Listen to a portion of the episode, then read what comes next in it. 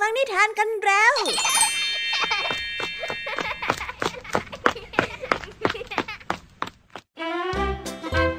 สวัสดีค่ะน้องๆ ยินดีต้อนรับเข้าสู่ชั่วโมงแห่งนิทานกับรายการคิสอาวในวันนี้พี่ยามีและกองทัพนิทานหันษา พร้อมที่จะพาน้องๆ ไปตะลุยโลกแห่งจินตนาการที่เต็มไปด้วยความสนุกสนานและก็ข้อคิดต่างๆ มากมายกันแล้วล่ะค่ะ เราไปตะลุยโลกแห่งนิทานกันเลย ในวันนี้พี่ยามีมีนิทานมาฝากกันถึง 3 เรื่องเลยทีเดียว เริ่มต้นกันที่เรื่องแรกเป็นเรื่องราวของราชาปู ที่ชอบความสงบและอยากจะหลับให้เต็มอิ่ม จึงได้ออกกฎว่าในเวลาที่ปูนอนหลับอยู่นั้น ห้ามสัตว์ตัวใดส่งเสียงดังรบกวน แต่ก็มีสัตว์กลุ่มหนึ่งค่ะ ที่ยังหัวเราะโวยวาย เพราะมีสาเหตุต่อกันมาหลาย ๆ ทอด จนทำให้ราชาปูต้องออกหาตัวกันจนไปเจอเข้ากับยุง ที่เป็นต้นตอของเรื่องราวนี้นั่นเอง หุยจะเกิดการประทะกันไหมล่ะคะเนี่ย ไปรับฟังร้องกันได้ในนิทานที่มีชื่อเรื่องว่ายุงอันธพาลในนิทานเรื่องแรกของพี่แยมีกันได้เลยนะ และในนิทานเรื่องที่สองของพี่แยมีค่ะ มีชื่อเรื่องว่า เสียงเพลงพ้นภัย ซึ่งเป็นเรื่องราวของเหล่าไดโนเสาร์น้อย ที่วิ่งเล่นอย่างเพลิดเพลินเข้าไปในป่า จนรู้ตัวอีกที ก็พบว่าตัวเองนั้นหลงทางซะแล้วค่ะ อีกทั้งยังมีอาการหวาดกลัวกับอันตรายที่จะเกิดขึ้น กลัวว่าจะออกจากป่าไม่ได้ และก็กลัวว่าไม่มีใครมาช่วยด้วย จนทำให้ทั้งหมดนั้นขวัญเสียกันไปหมด เอาแล้วอย่างนี้ไดโนเสาร์น้อยจะเอาตัวรอดได้ยังไงล่ะคะเนี่ย ไปติดตามรับฟังกับนิทานที่มีชื่อเรื่องว่าเสียงเพลงพ้นภัยกันได้เลยนะคะและในนิทานเรื่องที่สามเป็นเรื่องราวของบ้านสามีภรรยาคู่หนึ่งค่ะ ที่ใช้ชีวิตด้วยการเผาถ่านขาย วันหนึ่งภรรยาเกิดความโลภและยุยงให้สามีนั้นตัดต้นไม้ขายเสีย จะได้ราคามากกว่าการเผาถ่าน สามีก็หลงเชื่อค่ะ แล้วรายได้ก็ลังไหลเข้ามาจริง ๆ ด้วย แต่พอยิ่งได้เงินมากขึ้น ก็ยิ่งตัดต้นไม้มากขึ้นมากขึ้น และนอกจากนี้นะคะ เขายังชักชวนให้คนอื่นมาช่วยตัดอีกด้วย จนทำให้เกิดสภาพแวดล้อมเสียหายในที่สุด โอ้ยทำไมทำอย่างนี้ล่ะคะเนี่ยน่าตีจริง ๆ เลยมาไปติดตามรับฟังพร้อมกันในนิทานเรื่องที่ 3 ของพี่แยมี่กันเลยนะคะ ในนิทานที่มีชื่อเรื่องว่าทำลายชีวิตตัวเอง นิทานภาษาพาสนุกในวันนี้ เจ้าจ้อยคิดจะส่งเรื่องแต่งไปประกวดหนังสือ จึงได้เล่าไอเดียให้กับลุงทองดีได้ฟังค่ะ แต่ลุงทองดีก็ไม่เข้าใจเรื่องราวที่มีตรรกะแปลกๆของเจ้าจ้อย เอ๊ะแล้วคำว่าตรรกะที่ว่านี้จะมีความหมายว่าอย่างไรไปรับฟังพร้อมกันได้ในช่วงนิทานภาษาพาสนุกกันเลยนะคะ ว้าวหลังจากที่พี่ยามีได้เล่าเรื่องความสนุกกันไปบางส่วนแล้ว น้องๆ อยากจะฟังนิทานกันแล้วหรือยังคะเอาละค่ะ ถ้าพร้อมกันแล้ว เราไปรับฟังนิทานเรื่องแรกกันเลย กับนิทานที่มีชื่อเรื่องว่า ยุงอันธพาล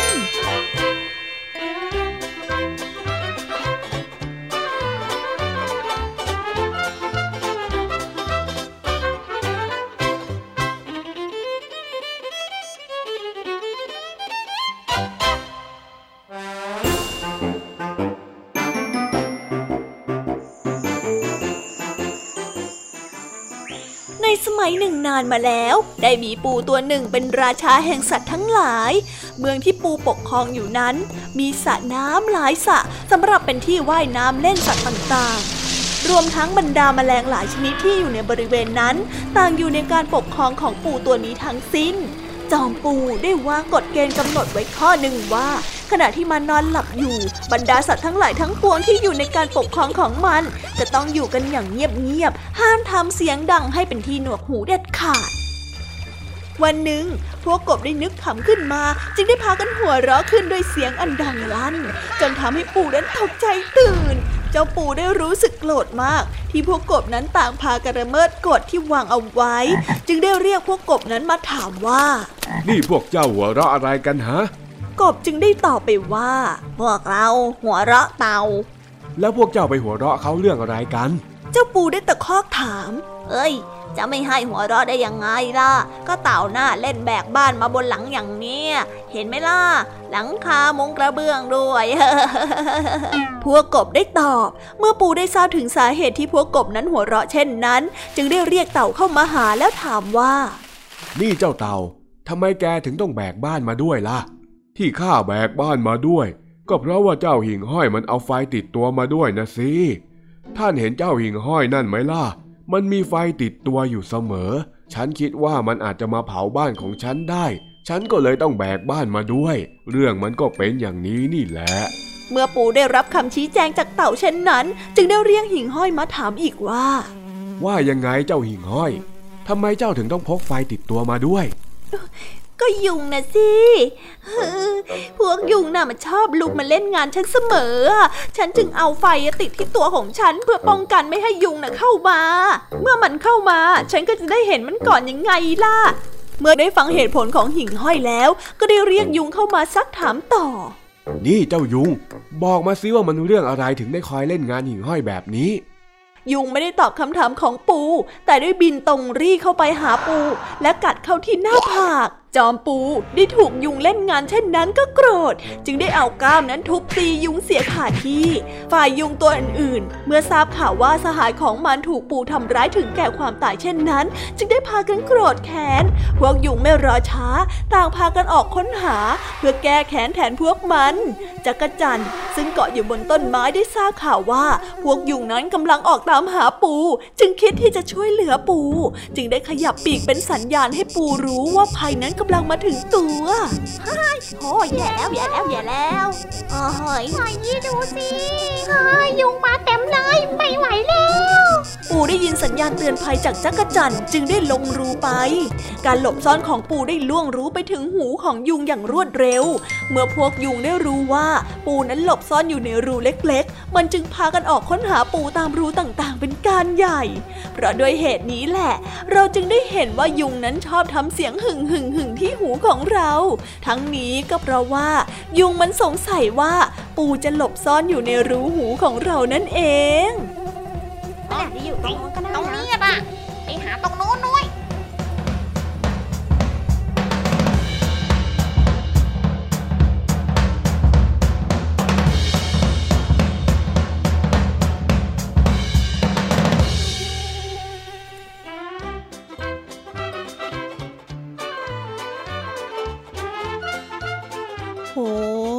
เชื่อเลย เจ้ายุงตัวกระจิต จะมีความน่ากลัวมากถึงขนาดที่ทำให้ราชาแห่งปู ต้องหลบเข้ารูกันเลยทีเดียว และนี่ก็เป็นนิทานที่อธิบายสาเหตุนะคะ ที่บอกว่าทำไมปูถึงชอบมุดเข้าไปอยู่ในรู อีกทั้งยังอธิบายด้วยนะคะ ว่าทำไมยุงถึงชอบบินตอมหูหึงหึงหึงหึงนั่นก็เป็นเพราะว่ายุงนั้นนึกว่านั่นคือรูปูนั่นเอง โอ้โห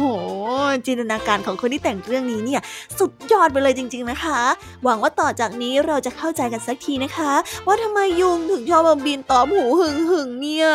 ยังไงถ้าได้ยินเสียงยุงบินหึงหึงก็รีบปัดนะ หรือว่าหลบให้พ้นๆด้วย จะได้ไม่เป็นไข้เลือดออกเอานะคะ ดูแลตัวเองกันด้วยนะเด็กๆ เอาละค่ะ เราไปต่อกันในนิทานเรื่องที่สองกันเลย ในนิทานเรื่องที่สองนี้เป็นเรื่องราวของไดโนเสาร์น้อย ที่กำลังฟูฝายหวาดกลัวกับการหลงป่า และคิดว่าคงจะไม่มีใครมาช่วยแล้วแน่ๆนั่นจึงทำให้พวกเขาต้องพยายามหาวิธีแก้ไขปัญหาที่เกิดขึ้นนี้ค่ะ แต่พี่แยมมี่อยากจะรู้จังเลยนะคะ ว่าพวกเขาจะแก้ไขสถานการณ์นี้ยังไง ไปรับฟังพร้อมกันได้ในนิทานที่มีชื่อเรื่องว่า เสียงเพลงพ้นภัย ไปรับฟังกันเลยค่ะ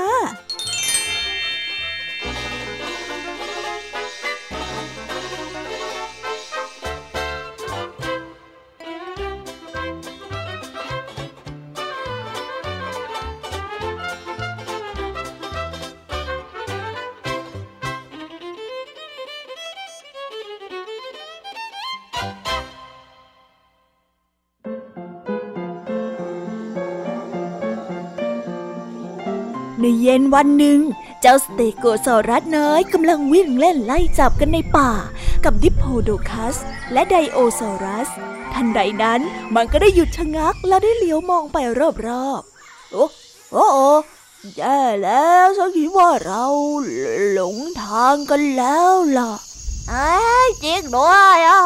ที่ก็เริ่มมืดแล้วอะ โดโอซอรัสได้คล่ำครวญ อย่าเพิ่งตกใจไป ดิปโพโครัสได้ร้องเตือนด้วยน้ำเสียงที่ตื่นระหนกโอ้ฉันรู้แล้ว สเตโกโซรัสน้อยได้พูด เรามาร้องเพลงกันเถอะนะ พ่อฉันน่ะพูดเสมอว่า การร้องเพลงเนี่ยจะทำให้เรารู้สึกดีขึ้น เอ้ยเธอจะให้พวกเราร้องเพลงกันตอนนี้น่ะเหรออันนั้นอะเซทำไมถึงต้องร้องเพลงตอนนี้ด้วยล่ะ เอาเถอะหน้าเผื่อว่าจะมีคนผ่านไปผ่านมาแล้วก็มาได้ยินเสียงของเรา เขาก็จะได้มาช่วยเราแล้วก็พาเราออกจากป่านี้ยังไงล่ะ หลังจากนั้นไดโนเสาร์น้อยทั้งสามก็ได้เริ่มร้องเพลง มาเรามาดิ้นกันเถอะไดโนเย้ไดโนเสาร์น้อยทั้งสามได้ร้องเพลงโปรดของตัวเอง และได้เต้นรำไปรอบๆป่า เหล่าไดโนเสาร์น้อยได้ส่งเสียงร้องเพลงกันดังกึกก้อง เสียงร้องเพลงของพวกมันนั้นดังไปทั่วทั้งป่า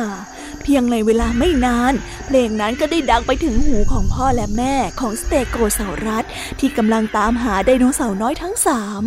และแล้วเสียงเพลงก็ได้พาไปเจอกับไดโนเสาร์น้อยฮะนั่นพ่อ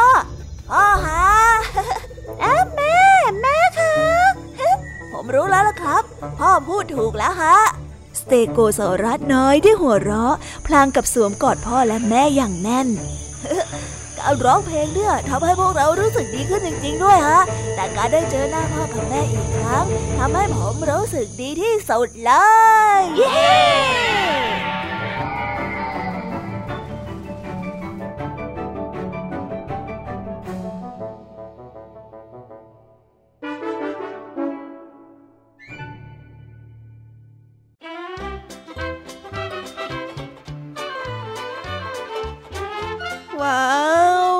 ที่ตกอยู่ในสถานการณ์ที่ยากลำบากนั้น เหล่าไดโนเสาร์น้อยก็ยังมีเสียงเพลงคอยช่วยให้รู้สึกดี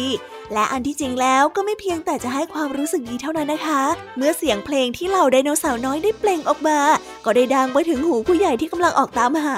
เรียกได้ว่าการร้องเพลงในยามขับขันนั้น นอกจากจะช่วยให้ไม่เครียดแล้ว ก็ยังเป็นสัญญาณที่ทำให้คนอื่นได้รู้ว่าไดโนเสาร์อยู่ตรงไหนอีกด้วย การมีสติไม่เคร่งเครียดกับปัญหาที่เผชิญอยู่ตรงหน้ามากเกินไป บางครั้งก็อาจจะทำให้เราพบกับทางออกที่ดีได้นะเอาละค่ะเราไปต่อกันในนิทานเรื่องที่3กันเลย ในเรื่องนี้นะคะเป็นเรื่องราวของสองสามีภรรยาคู่หนึ่งค่ะ ที่ปล่อยให้ความโลภเขาครอบงำและกำลังจะทำผิดอย่างมหันด้วย เกี่ยวกับการทำลายชีวิตของตัวเองค่ะ อุ๊ยทำไมน่ากลัวอย่างนี้ล่ะคะไปติดตามรับฟังเรื่องราวนี้พร้อมๆ กันได้ ในนิทานที่มีชื่อเรื่องว่าทำลายชีวิตตัวเอง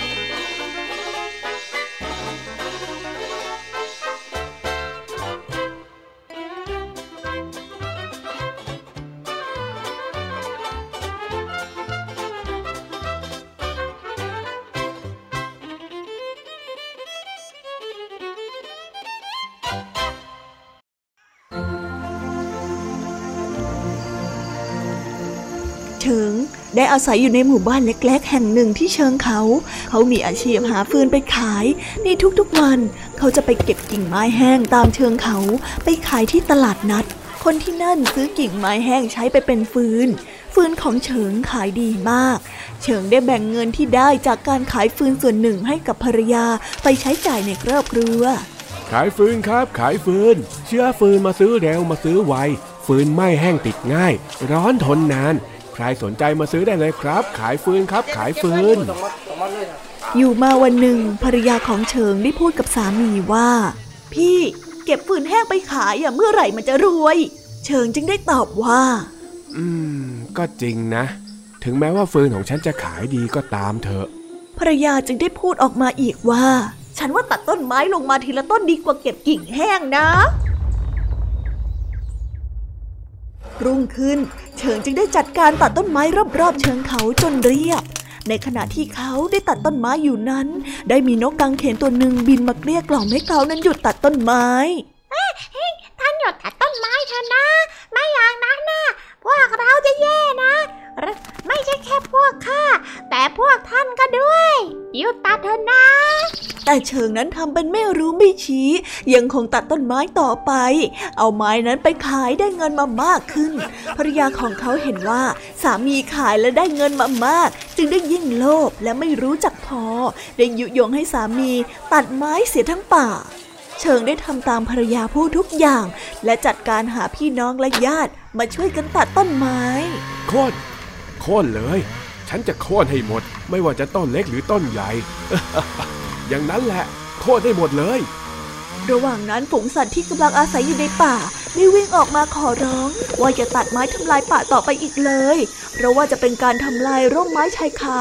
และแหล่งอาหารของพวกเขาจนหมดสิน้น แต่เฉิงก็ไม่ยอมฟังและไม่ยอมสนใจเลยแม้แต่น้อย ยังคงตัดไม้ทำลายป่าต่อไป ในที่สุดทั้งป่าก็เฮี้ยนเตียนหมด เหลือแต่ตอไม้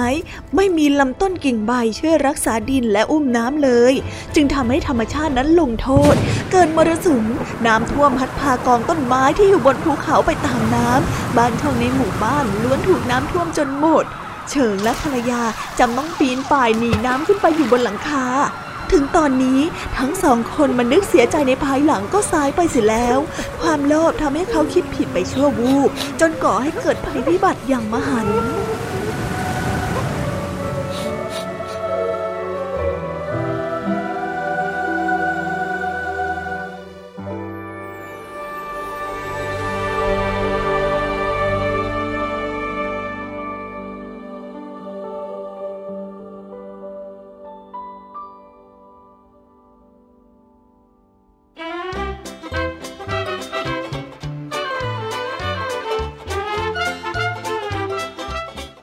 จากจบนิทานเรื่องนี้แล้ว น้องๆเคยสงสัยไหมคะว่าทำไมโลกของเราถึงได้อยู่มายาวนานขนาดนี้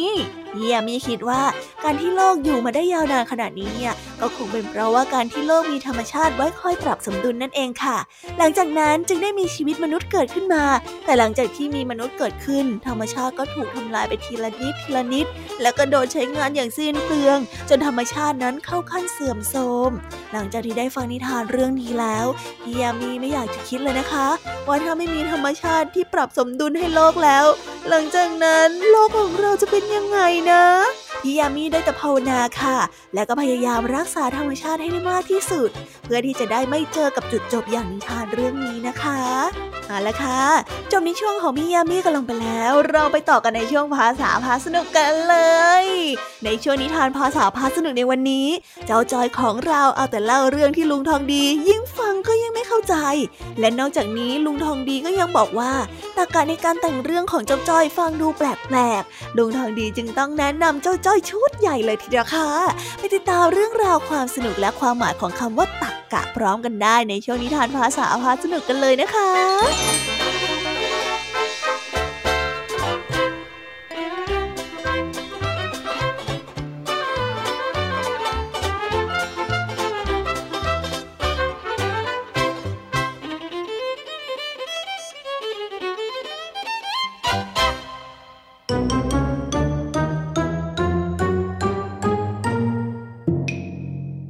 ษาพาสนุก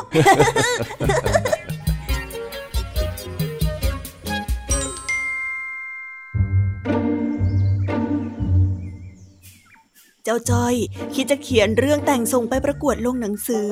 ในวันนี้เจ้าจ้อยจึงมีเรื่องสั้นที่ตัวเองเพิ่งแต่งเสร็จมาเล่าให้ลุงทองดีฟัง เพื่อขอความคิดเห็นจากลุงทองดีว่าควรจะปรับแก้ยังไงบ้าง ซึ่งเจ้าจ้อยก็ได้รับความคิดเห็นจากลุงทองดีไปมหาศาลเลยทีเดียว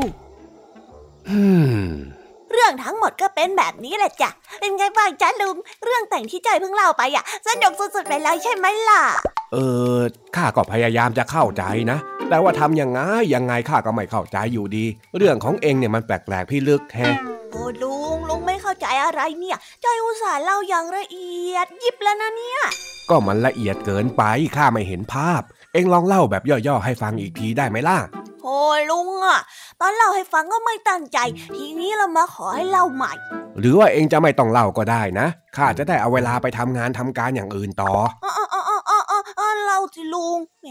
ทำให้น้อยใจไปได้งั้นก็ว่ามา ขอแบบย่อๆ กระชับกระชับให้มันรู้เรื่องด้วยนะ ได้เลย คืองี้จ่าเรื่องที่จอยแต่งเนี่ยมันเป็นเรื่องเกี่ยวกับมนุษย์โลกของเรา ที่ไปบุกต่างดาว เพื่อเป็นการหาโลกใบใหม่อยู่ เพราะว่าในอนาคตเนี่ยมนุษย์จะมีจำนวนมาก แล้วก็ล้นโลก ก็เลยต้องไปหาที่อยู่ใหม่ ต้องไปรุกรานดาวอื่น เพื่อขยายเผ่าพันธุ์มนุษย์ยังไงล่ะจ้าลุง